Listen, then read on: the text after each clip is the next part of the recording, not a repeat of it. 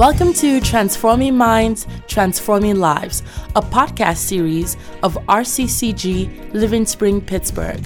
Stay tuned for our senior pastor, Boyga Esson.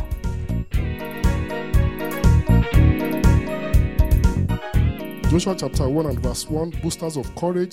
After the death of Moses, the servant of the Lord, it came to pass that the Lord spoke to Joshua, the son of Nun, Moses' assistant, saying, Moses, my servant, is dead. Now, therefore, arise, go over this Jordan, you and all these people, to the land which I'm giving to them, the Israelites. Every place that the sole of your foot will tread upon, I've given you, as I said to Moses, from the wilderness and this Lebanon as far as the great river, the river Euphrates, all the land of the Hittites to the great sea, towards the going down of the sun, shall be your territory. No man shall be able to stand before you all the days of your life. As I was with Moses, so I will be with you. I will not leave you nor forsake you. Amen. Be strong and be of good courage. For to these people you shall divide as an inheritance the land which I swore to their fathers to give them. Only be strong and be very courageous, that you may observe to do according to all the law which Moses my servant commanded you. Do not turn from it to the right hand or to the left, that you may prosper wherever you go. This book of the law shall not depart from your mouth, but you shall meditate therein day and night, that you may observe to do according to all that is written therein. For then you make your way prosperous, and then you have good success. Have I not commanded you, be strong and be of good courage? Do not be afraid, nor be dismayed, for the Lord your God is with you wherever you go. Courage is needed to navigate life. And if you look at the passage we read, three times God spoke to Joshua in verse 6, verse 7, and verse 9 he spoke to him that be courageous. Said, Be strong and be courageous. It was a time in his life that Moses had just passed. And Moses was a man of God. It was a man that God spoke to face to face. So Joshua felt inadequate to step into the shoes of Moses. And God had to come and reassure him over and over three times. Said, Be strong and be courageous. He was the one to lead them to the promised land. And he was afraid because it was a big job. It doesn't matter what is before you, God is asking you to tell you be courageous. It doesn't matter the assignment, it doesn't matter the challenge before you, you need courage to navigate life. And I see God infusing more courage into you this morning in the mighty name of Jesus. It is true as a Christian, we have a measure of courage. Second Timothy chapter 1, verse 7 says, God has not given the spirit of timidity, but has given us the spirit of power, of love, and of a sound mind. But there is need for more courage.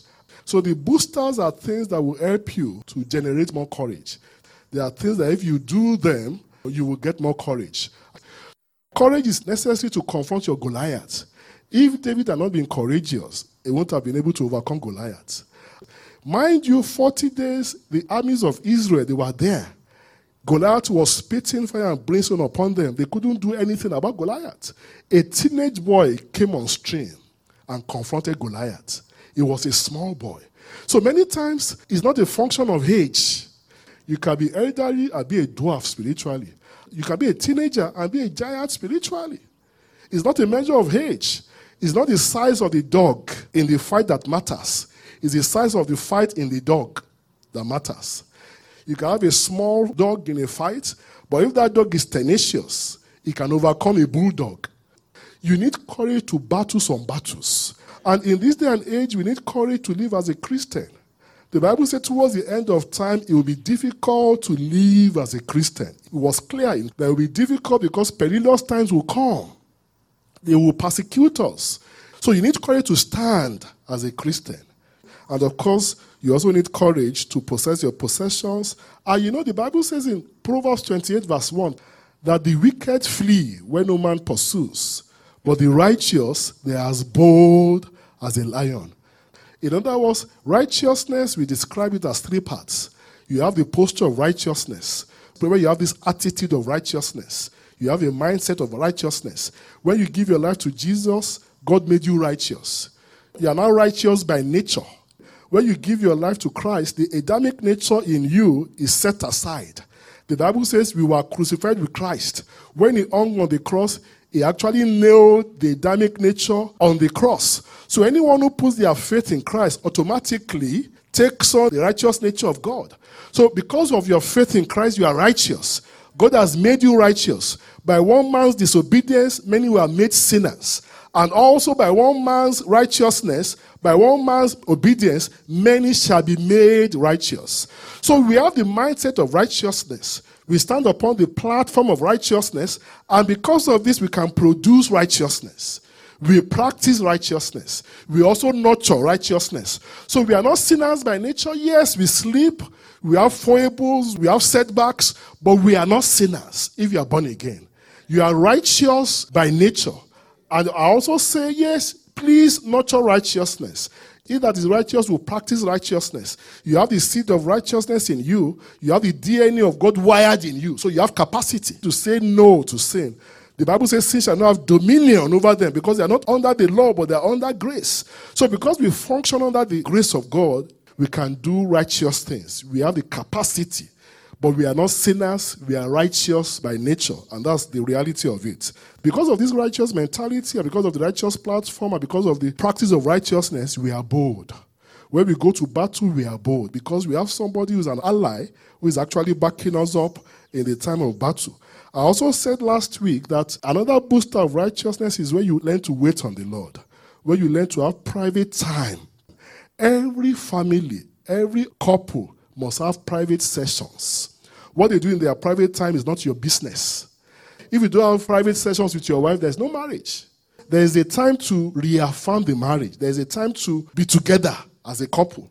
There's a time to share your body, share your soul, share your spirit with your spouse. If you don't have regular intimate sessions with your spouse, then there's no marriage. So you can't say you're a Christian and you don't talk to God oftentimes as you can. There's need to wait on the Lord because when you wait on the Lord, there's an exchange. It takes your weakness, infuses into you his strength. When you wait on the Lord, it takes your sin, it breaks you down in the place of waiting.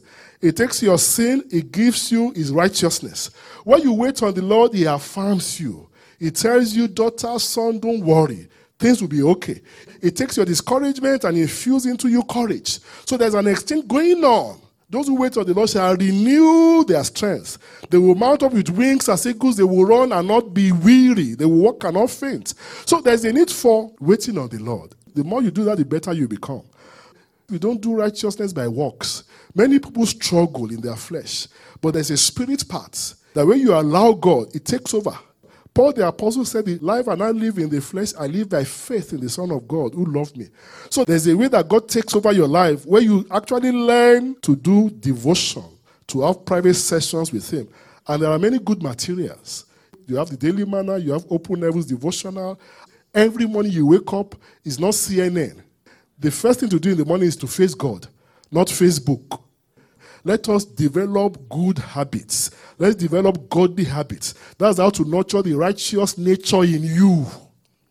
And don't condemn yourself. Keep on going to God.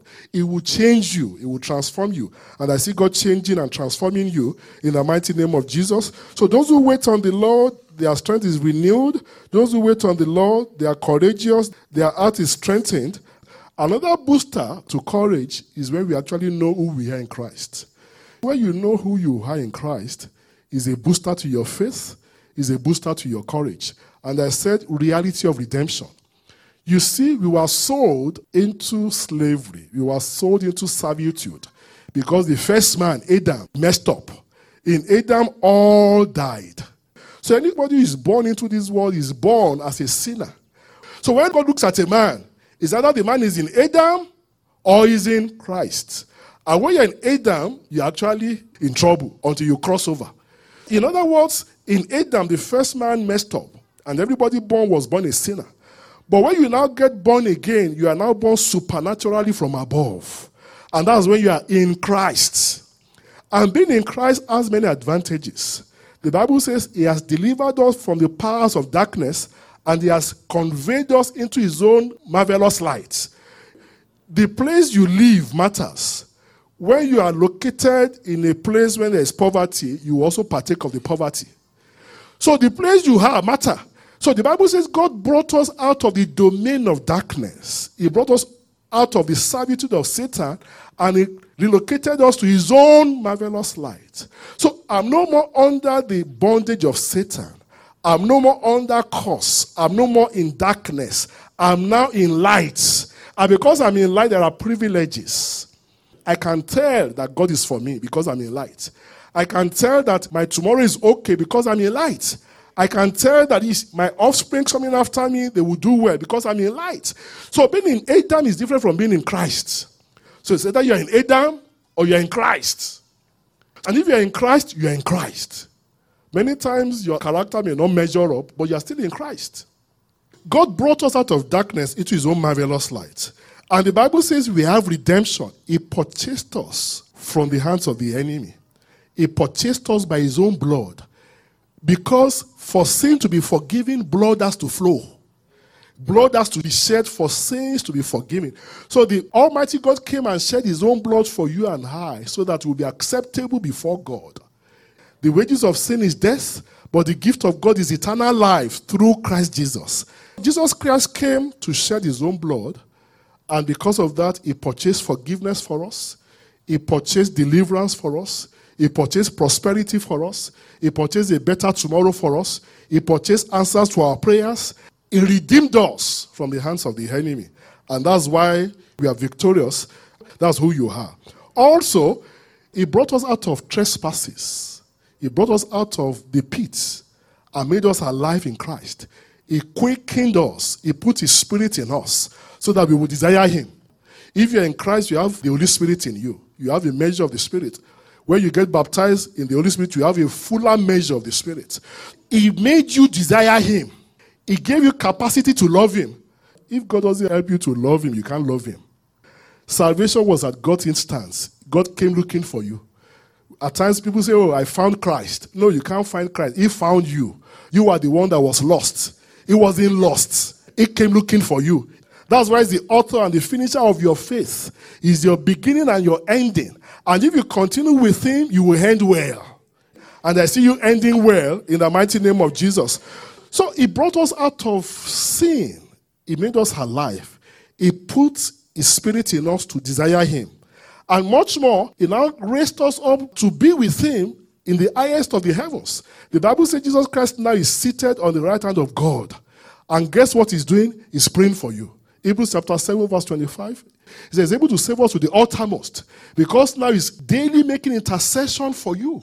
That's why I can come boldly to the throne of grace. I have no merit of my own, but I have an advocate. I have an intercessor. I have somebody pleading on my behalf. When God looks at him, he remembers the blood. So that's what gives me access. That's why I can come boldly to his throne of grace to pray and to obtain new mercies. So every day there's an advocate. He's praying for you. So when I go to God, Jesus is there at his right hand. He's pleading my case. So I have that mentality that I'm not just by myself, I'm not alone. That yes, I don't fit the bill, but somebody fits the bill. And on his behalf, I go to him. At times when you want to access a big man, and you don't know how to access him, you can go through his aid or go through his wife. That's wisdom. And he walks, he walks like pronto. Yeah, so Jesus bridged the gap. So when I go to God, I have that consciousness that somebody is praying for me, and because of him, I can stand before God justified as if I've never sinned. And that's who you are. That's the reality. These are things that gives us courage. And the Bible says in Galatians chapter 3, verse 26, that for you all are sons of God through faith in Christ. For as many of you as were baptized into Christ have put on Christ. Say, you all, you, say you are a son of God because of your faith in Christ. Say, it doesn't yet appear what it shall be like. But we know when he appears, we shall be like him. And anyone who has this hope in himself will purify himself even as he's pure. It doesn't yet appear. When we leave this realm, we are going to put on a glorious body. This mortality will be shed off, will be taken away for immortality to replace it. In other words, eternal life is in you. And that eternal life is eternal life. It can't be snuffed out. The love of God in you is what will make you rapture when the trumpet sounds. And by God's grace, you will rapture in the mighty name of Jesus. Whatever is born of God overcomes the world.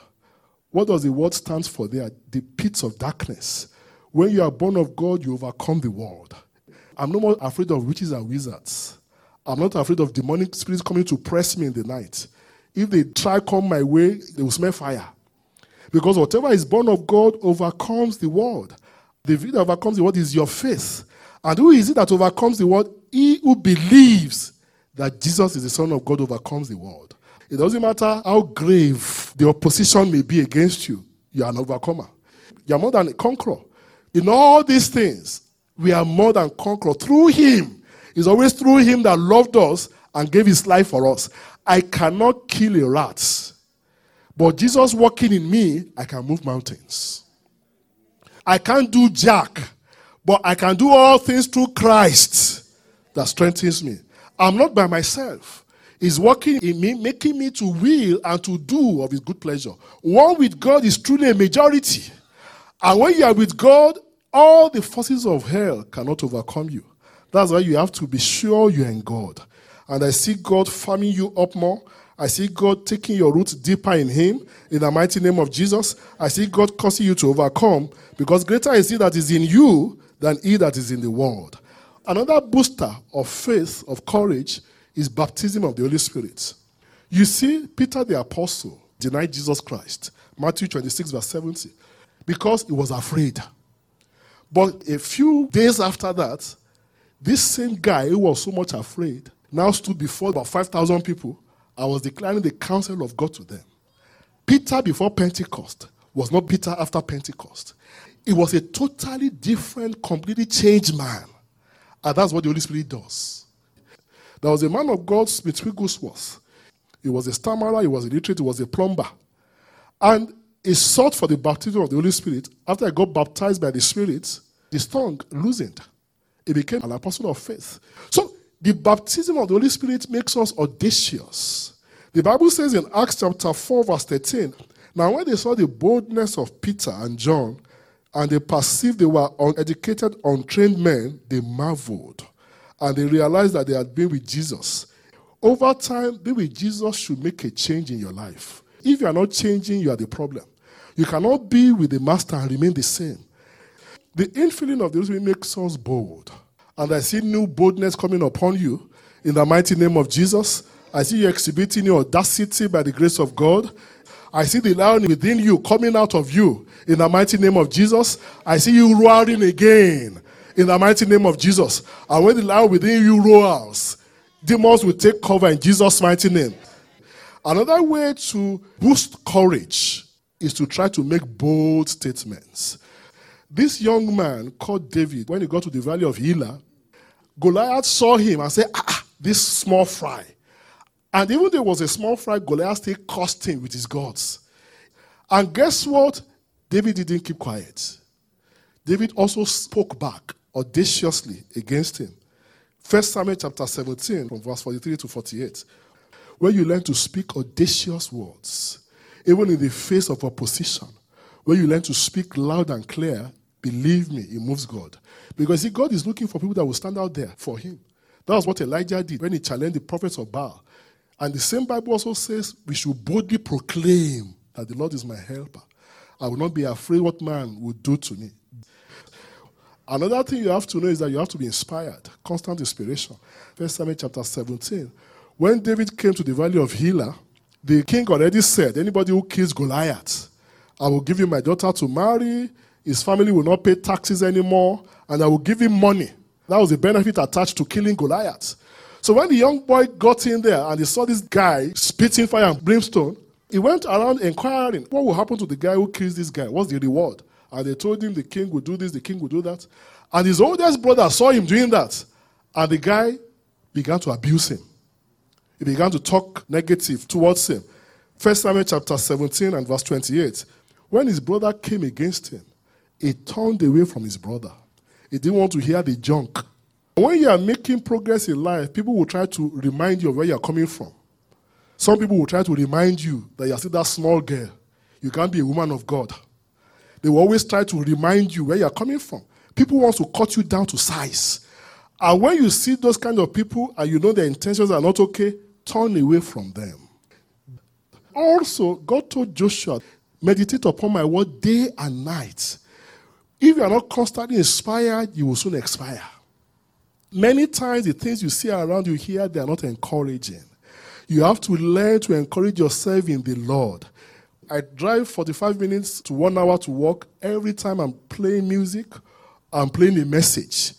I'm always in that flow by the grace of God because I have to hear good things.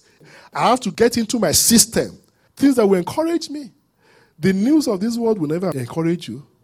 And what you hear affects you. So, for you to be bold in life, you have to have constant inspiration. For you to remain inspired and motivated, you have to stay in God's word. You have to stay in church. You have to stay in church for you to remain constantly inspired.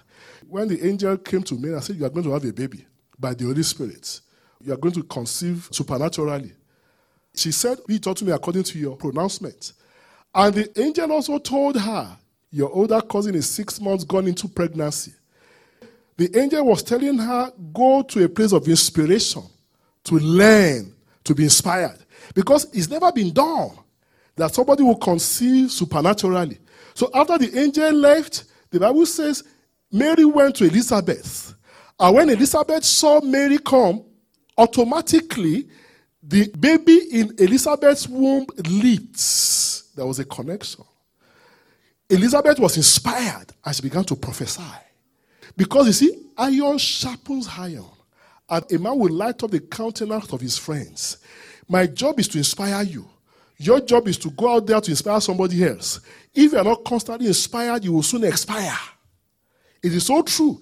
When Mary came in contact with Elizabeth, the dream she was carrying leaped. Do you make people leap when they come around you? Or you kill them? Some people, they slaughter people's dreams. When you come to with 10 feet dream, they will cut it down to two feet. We need mentors. We need people that will inspire us. If you are not constantly inspired, your dream will die. What you hear affects you. So if you are just focused on MSNBC, NBC, Fox News, and that's what you do all day long, before you know it, you start thinking and talking like them. But that's not the will of God. We are transformers. We are to transform this world. We are to generate light for the world to see. Is my prayer you have new courage. Courage to fight your battles. Courage to take on life. So you are going to become great. You will fulfill your destiny. In the mighty name of Jesus, you will live your dreams because you're a lighthouse. When people come around you, they get inspired and they will come back. You will be a house of inspiration. You inspire people, inspire nations, and go and leave it out there. The world out there is in shambles, but you are the one to change the story. You are the one to change the story in your workplace, change the story in your family. You are the salt of the earth. You will not lose your saltiness. In Jesus' mighty name. Thank you for listening, and make sure you subscribe for more great podcasts.